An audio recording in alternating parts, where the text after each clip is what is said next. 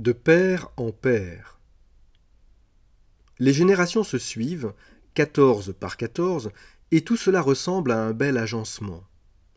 On se reçoit de père en fils, on s'hérite de la longue tradition des ancêtres, on appartient à la même famille.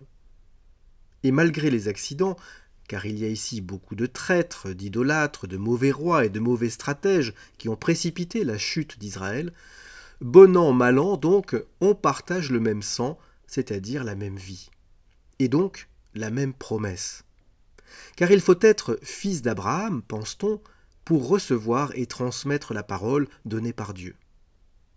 On reste entre soi, on dira pur, il y a nous et il y a les autres. Seulement voilà, à la toute fin de la généalogie, Joseph, fils de tous ses pères, fils de David, fils d'Abraham, n'engendre pas. Il n'est pas le Père qui transmet à Jésus la vie qui vient de Dieu. Jésus est engendré de Marie, par un autre.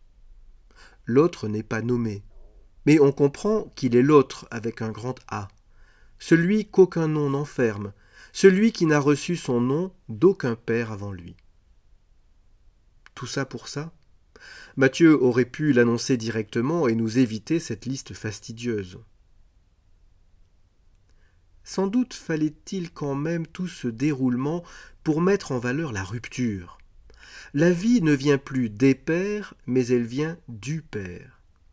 Matthieu affirme ici la divinité du Christ, un motif théologique développé très tôt par les premières communautés chrétiennes, mais il y a plus que cela. Avec Jésus, engendré par le Père, une nouvelle logique se met en place. Désormais, dans la foi, chacun se reçoit d'abord de Dieu, quelle que soit sa famille, son peuple ou sa nation. Chacun, chacune peut, à la suite de Jésus, se reconnaître fils, fille du même Père. Tous héritiers de la promesse et donc, comme lui, tous porte-parole de Dieu.